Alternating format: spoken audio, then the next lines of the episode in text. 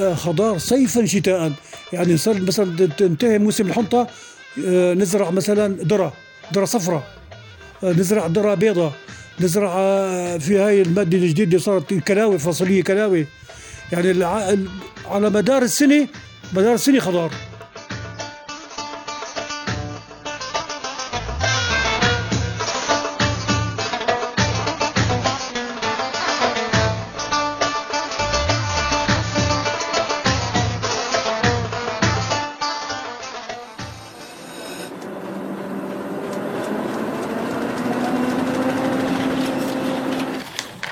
عنب بلدي بودكاست.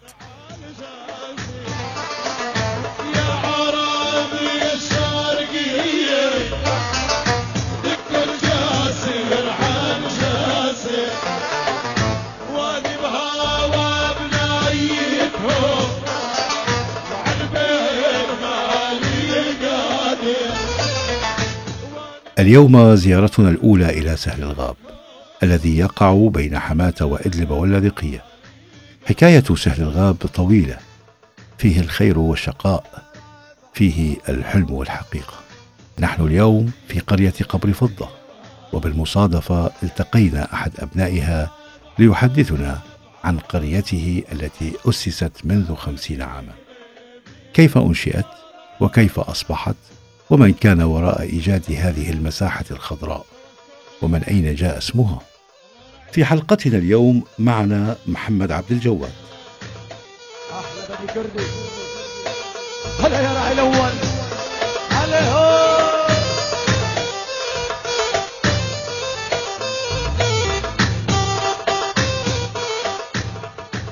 بوعى وقت اللي كنت مثلا نشوف الشقق أحيانا يفتحوا السدود، السد الرستن أو سد العشار وكذا، تلاقي لك المياه تكون شقق طايفة.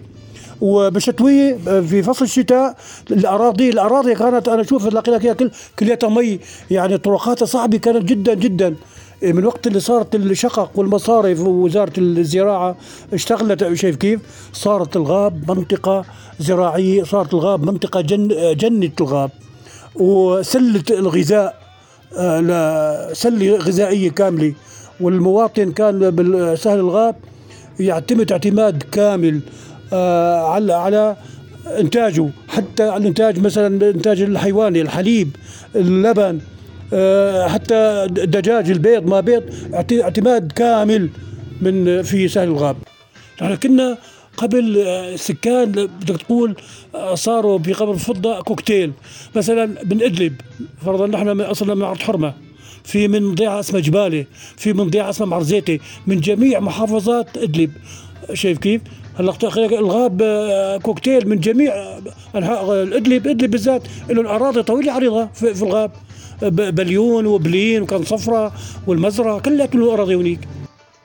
هو قبر فضة اسمه قديم، في نسبة البنت اسمها فضة، يعني اختفت خلال 2-3-4 مرة كانوا يشتغلوا يعملوا، البنت اختفت، صاروا بيدوروا عليها يبحثوا عليها، لقوها ميتة. طلعوا وين بدهم ياخذوها، لقوها في تلي نفسها، اجوا حفروا لها القبر ودفنوها، مثلا سموه قبر فضة. وين كنت والله شمال قبر فضة، وين صارت نقطة علامة، وين كنت شرق قبر فضة، قاموا سموها بحب النفوس قرية قبر فضة، نسبة إلى هاي اسمها فضة، معروف من يوم التأسيس. وين كنت والله هذا المؤسس الأول يعني اللي جاي على الضيعة، وين والله عند قبر فضة، وين والله راح على قبر فضة، قاموا حتى سماها بالنفوس قبر فضة.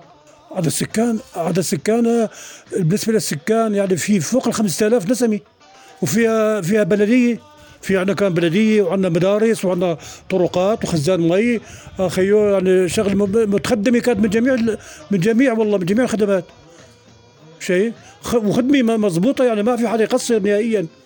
الكهرباء اجت ب80 وعممت على جميع منطقة الغاب، والمي كذلك بعد فترة كمان المي اجت، وعمروا خزانات مياه ومشاريع، أخي وصفة يعني شغلي مي موجودة بالبيت أيضا ما تفتح على فيه جاهزة. طبعا تغيرت، بدأت الحياة تتطور، التلفزيونات، البرادات صارت غير شكل، الراديو، اللي عنده راديو هذا زلمه يعني ابو علي اخي، عنده راديو حاطه بهالدكان او حاطه بالبيت، في حتى في راديوهات بالكبار هدول هيك مثل الصندوق، هذا اللي عنده منه يا لطيف، هذا الزلمه يعني ايش بدي اقول لك، شغل كبير راديو، يجتمعوا عنده العالم، إيه عنده راديو كبير إيه انه بيسمعوا الاخبار كذا، والله يروح لعنده. بعدين صار في راديوهات صغيره، صارت العالم تشتري راديوهات اخيو، إيه صار يعني مش حال. اجى التلفزيون حل المشكله، والله اول واحد اجى على منطقه الغاب هو اللي اجى على الضيعه، اسمه فارس الحمادي لابراهيم، هذا هو اللي جاب تقريبا كل اهالي الضيعه، اول اللي جابونا على الغاب، هو اول واحد سكن بقبر فضه، واول واحد جاب الراديو شيء، وكان زلمه يعني هيك كلمته مسموعه وكريم وطيب، وهو يجيبها العالم ويقولوا لك تعالوا تعالوا على الغاب، تعالوا افلحوا، تعالوا صلحوا، تعالوا اعملوا، والله جاب اسس الضيعه هو والله.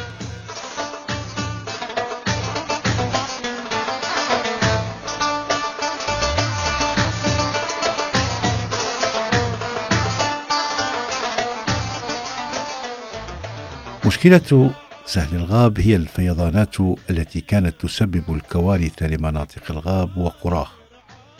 ضيفنا يحدثنا عن تلك المصيبة السنوية على أهل الغاب.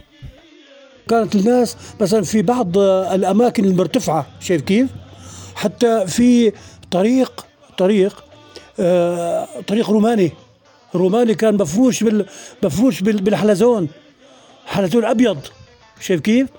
من قديم جدا جدا هذا الطريق، كان يمر عليه العالم، شايف منطقة مرتفعة، الطريق حاطينه نمشي عليه ونمر عليه، شايف، والمي حوالينا.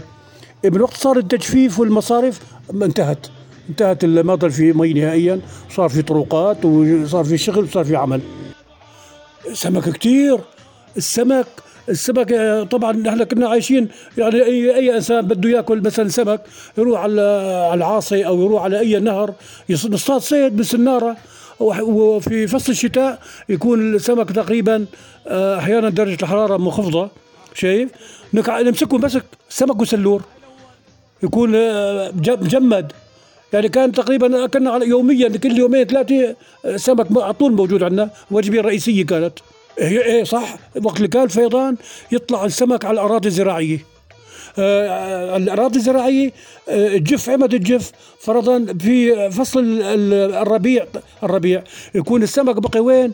بقي بالاراضي، نحن قلنا موح هيك بركات من المياه، نروح نجيب سمك، شايف كيف؟ نروح نجيب سمك منها ناكله، اللي ما عنده يعطي لجاره، اللي ما يعني نعطي بعضنا، لا نبيع ولا شيء مثلا لبعضنا، اللي ما عنده يعطي الثاني. بعد الفيضان بيكون بعيد عن الفيضان في المناطق المنخفضه، شايف كيف؟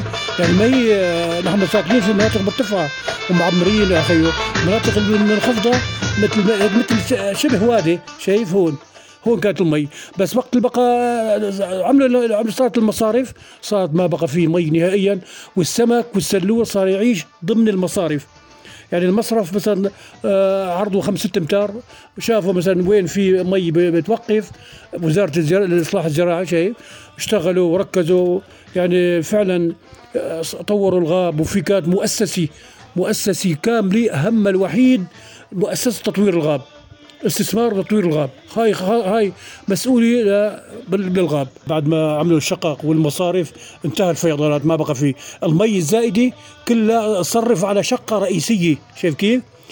المي الفائضة الفيضان صرف على شقة رئيسية عرضها، حتى جابوا باخرة من الكبار، الباخرة تحفر على مسافة 30 متر والعرض حوالي شيء 50 متر، من شقة اسمها شقة الطليان وشقة اسمها شقة الألمان، شايف كيف؟ شركة ألمانية وشركة إيطالية، لذلك جعلوا كل هالمي اللي كانت زائدة كلها تكت بقلب الشقق هاي، وانتهى مشكلة الفيضان نهائيا. وعملوا أخيرا على الشقق سدود، يعني شبه سدود مثلا مشان يستفادوا منها بالسقاية بالصيف، باخرة تحفر بقلب طالع وحل ومي، حفارة مثل حفارة هيدروليك، باخرة، شايف يعني تشتغل ليلا نهار، تلاقي لك خلال يومين ثلاثة يكون اشتغلت مسافات شاسعة من الأراضي وغمقتها بشكل كبير. وهي البخرة كانت تشتغل عند سد الفرات، كانوا يشتغلوا فيها فكوا قطع قطع قطع قطع، وحتى مددوا لها خط كهرباء توتر عالي. شايف كيف تشتغل هيدروليك، مددوا لها خط كهرباء توتر عالي منشان تحفر، وجابوها ركبوها تركيب قطع قطع. لا ما انه كل العالم كلها بتسبح، بتعرف السباحه يعني، بقول لك فرخ البط عوام، احنا الغاب ما في منا الصغير والكبير ما بيسبح. ايه عمري ايه، وحتى المناطق بس مثل القرى اللي كانت بالغاب، كانت كلياتها في مناطق مرتفعه. شايف كيف يعني، اجوا العالم مثلا استثمروا الاراضي، خصوا الزل، خصوا الكذا، صاروا يزرعوا هاي الاراضي، هاي تنزرع، والبقيه اصلاح شوي شوي شوي شوي. تم اصلاح منطقه الغاب واصبحت جنه سوريا.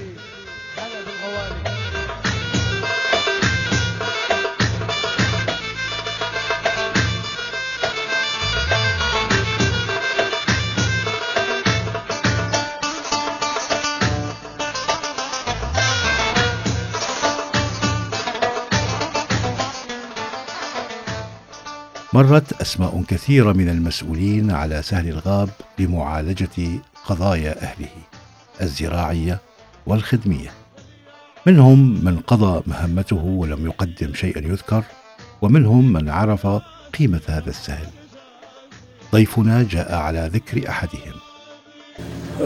ما كان في، أنا على علمي أنه أسعد مصطفى حاول قدر الإمكان يطور بالغاب،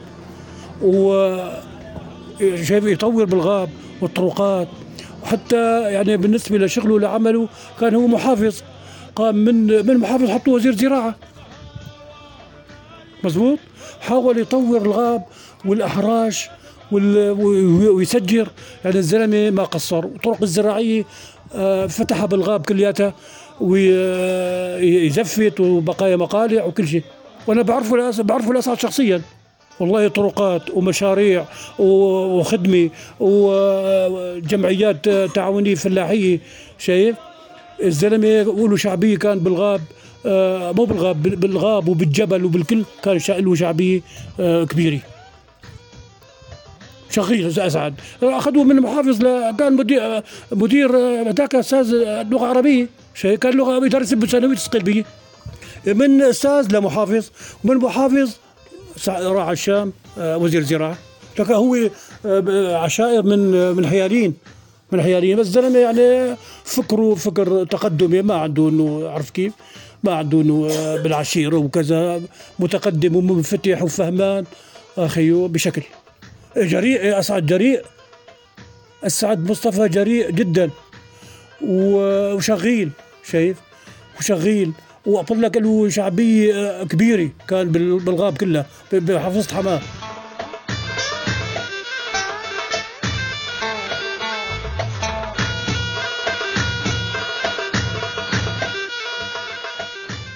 نكون سعداء جدا عندما نسمع أحدا يتحدث عن أحوال أسرته أو قريته أو مدينته، ويحمد الله أن لديه اكتفاء ذاتيا ولا يحتاج إلى شراء ما يأكله. في قبر فضة مثال بارز للاكتفاء الذاتي. لا هو لو شغيل، الشغل يعني الشغل والعمل والإنتاج، صارت وزرعنا مثلا، نحن عندنا كان مزرعة 6-7 دنمات، إيش بدك من أنواع الشجر، من جميع أنواع الشجر أنا كنت بعامل اكتفاء ذاتي، بالتين، من العنب، من الرمان، يعني صارت كمان حتى صار في شجر مسمرة. شايف بالإضافة للزراعة اعتمد الإنسان على حاله نهائيا، ما يشتري شيء فيما نذر، ما بحاجة أستاذ عبده ولا بحاجة، لا حتى أنا بالنسبة لي كنت باعتماد كامل، لا بحاجة لفروج، لا بحاجة لبيض، لا بحاجة للحمام، لا بحاجة للبقر، لا بحاجة كل شيء عندي بتوفر، كل شيء مأمن عندي وفائض إنتاجي. مثلا اللبن عملوا سمن عربي وجبن والألبان أخيو، نخزنوا للشتوية ولمولي للبيت. اللي بياخد هذا الإنسان يعني إنسان، هذا إنسان كسول. يعني مثلا أنا ابن الغاب وعندي أرض، اشتري بصل او اشتري فجل او اشتري نعناع او بقدونس، هذا اجرام. لك يعني عندك شيء متوفر، انت عندك ارض. بالفتره الاخيره صار في انتاج، مثلا انا زارع مثلا دلهم بندوره، صارت العالم تشتغل بالتجاره، دلهم خيار، دلهم خيار صار الاسعار غالي، مثلا ينزلوهن يحوشوا ينزلوه وين؟ على السوق، سوق الهال، بس سوق الخضره، سوق الخضره بقلعه المضيق كان اول شيء بس قلبيه، بعدين صار سوق في قلعه المضيق، صرت انا نزل في اشكاري بها، بس انا بيجيني صرت ازرع للتجاره وانتاج كويس، نزلوا على السوق بيعوا. قبل وجود الكهرباء يعني مثلا تلاقي لك الانسان يعتمد على اللمبه تبع الكاز، بعدين مثلا اللكس بتعرف اللكس كبير بيعطي ضوء شيء 5000 شمعه 500 شمعه بأرض الحارة كلها، اللي عنده كمان لكس هذا شعر يقول فلان والله اليوم السهرة عنده لكس. يعني كان العالم في محبة أستاذ عبدو، محبة اجتماعية وعلاقات بسيطة على الفطرة عايشين. يعني بس والله اليوم بنسهر عند فلان، اي روحوا، والله اليوم بدنا نتعشى عند فلان، اي والله، تلاقي لك ضيعة نصها رايحة لعنده.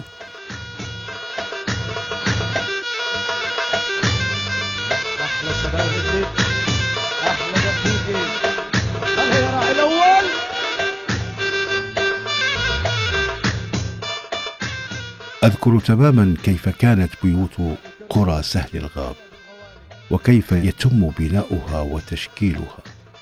ضيفنا أعاد لي تلك الصور للحياة في هذا السهل. البيوت أول ما يجوا البيوت يعني بدك تقول بيوت طينية،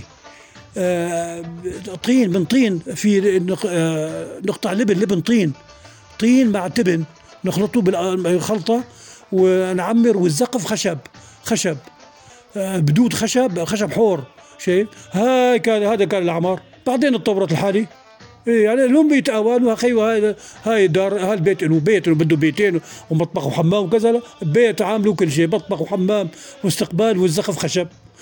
يوم الشتويه مثلا يطلعوا كل سنه، نطلع نعملوا نصبوا، نحط عليه باطون مشان ما يصير يشر مي. طبعا تلاقي لك وقت الانسان بده يعمر، وقت بده يعمر بيت، كل الضيعه تساعده، كل الضيعه بدون مقابل. بعدين طوروا لباطون اخيو، حتى صار كيف صرنا نعمر الحيطان باطون اخيو، والسقف خشب. بعدين اللي معه مصاري صار الامور كمان تطورت، صرنا نعمر زين الخشب، نشيله وخارج نكبه ونحط نصبه صبي عادي، حديد وباطون. البيوت عجيب، شو كان السور؟ كان السور بالنوع من الاشجار، سرو، وفي نوع من الاشجار هذا بيقولوا له العسيج، عسيج شايك، شوك، هذا بنحطه حول مثلا انا عندي مثلا 5 دلومات، ازرع حواليهم من هذا النوع. هذا النوع ما بيكبر كثير، ما بيخلي حدا يقرب على الدار، شوك قوي ما يخلي انسان يقرب. هاي كل واحد عامل داره، نقول لها الحاكورة، هاي حاكورتي أنا مثلا، مشان مثلا الحيوانات الكذا ما تقرب، أنا بدي أزرع فيها شغلات مشان ما حد يقرب يأكلها، بترد. طبعا البيت أستاذ عبده، البيت يعني أقل بيت مساحته الحوش اللي فيه 3-4 دلومات، عرفت كيف؟ يعني كل بيت 3-4 دلومات، هي حواليه ساحة، هاي اسمها حاكورة. الأراضي الزراعية مغرب مثلا من الضيعة ومغرب، هاي أراضي زراعية. إيه طبعا الغاب خضار صيفا شتاء، يعني صار مثلا تنتهي موسم الحنطة، نزرع مثلا ذرة صفرة، نزرع ذرة بيضة، نزرع في هاي المادة الجديدة اللي صارت الكلاوي، فصلية كلاوي، يعني على مدار السنة خضار. حتى يكون أستاذ عبده، لو يكون الغاب إسع فيه تطوير وفيه اعتناء بشكل مزبوط، بيغلب هولندا. المي متوفرة بشكل مستمر، والفائد كان يروح على البحر، على جسر الشغور، هو طالع على تركيا على البحر، والمي كتير زيادة. وين ما جت الماء هو الماء الحياة، شايف كيف؟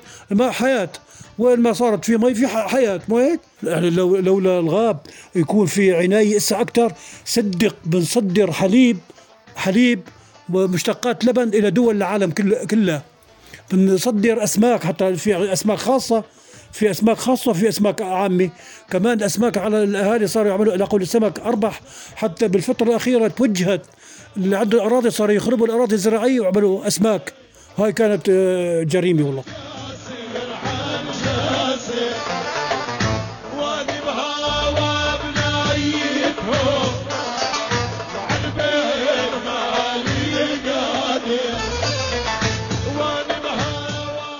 هناك عائلة واحدة تهتم بالفن في قرية قبر فضة، ومن خلالها بدا اسم القرية يتردد على كل لسان في محافظة حماة وإدلب وريف اللاذقية، بل في معظم المناطق السورية. المطرب الأول حسين عبد الله أبو نضال، بعازف ربابي الأول تقريبا، والله الأول بالقطر حسين عبد الله أبو نضال. أبوه كان كمان فنان شيء، وأحمد الخلف كمان فنان. هدول على طول ما يصير في عرس أخيو اللي يشاركوا بجميع أنحاء سوريا، مو على مستوى الضيعة، على مستوى سوريا أي عرس يصير يكونوا جابوهن، لعبد الله حسين وحسين عبد الله وأحمد الخلف أخيو هدول شلي على طول جاهزين، بيغنوا بيعزفوا دبكي. وقت اللي بصير عرس كان يصير عرس عندنا يضلوا 7 أيام بلالية، وتلاقي لك الضيعة مجتمعة كلها، يعني العرس فلان تلاقي لك الضيعة كلها مجتمعة وعلى فرح وعلى أخيو طرب مكيفين مروقين مبسوطين. معروف هلق معروف حسين عبد الله أبو نضال، أبوه كان معروف اسمه عبد الله حسين، أبوه اسمه عبد الله كمان، هو أبوه كان فنان توفى عمره بيجي 80 سنة توفى الله يرحمه. هلق طلع ابنه حسين وطلع إبراهيم العبد الله كمان أخوه إبراهيم العبد الله، يعني العائلة كلها فنانين.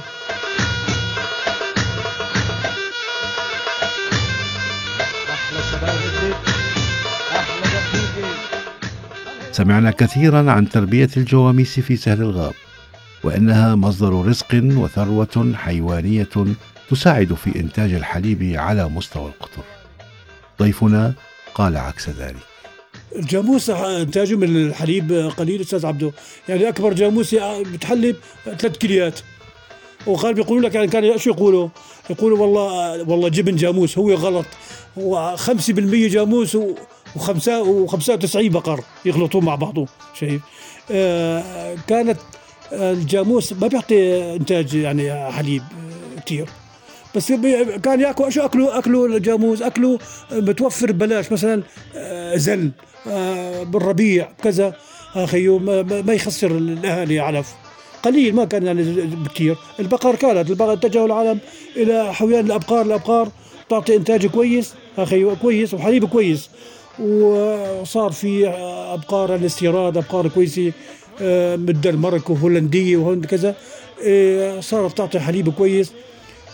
بس ما الدولة تأخذ الحليب تشتريه وتأخذه من محطة الأبقار بالإضافة لمحطة الجاموس، والأهالي يتعاقدوا مع يعني المعتمدين للحليب، فاتحين مراكز جبن ومراكز ألبان، يعملوا جبن ويعملوا لبن ويبيعوا الجاموس. والله بس ما يعني قليل، ما حد بياكل يعني جاي يذبحوه لأنه قليل، ما في هو بيتاكل لحم الجاموس ما في شيء نهائيا، بس والله إنه يذبحوا جاموس يأكلوه لا، قيمتها المادية غالي.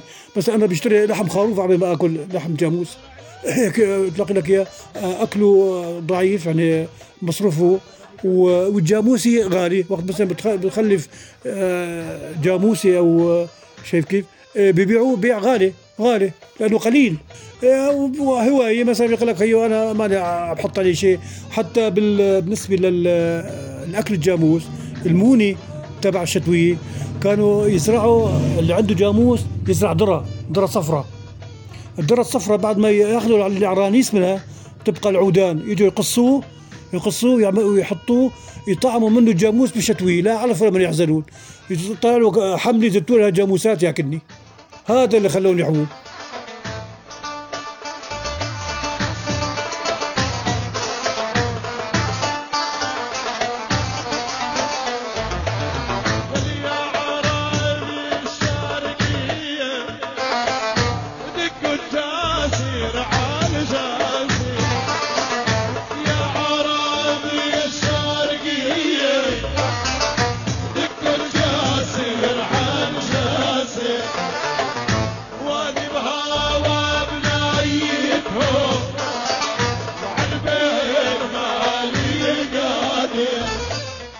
إلى اللقاء مع حلقة قادمة من ذاكرة سورية.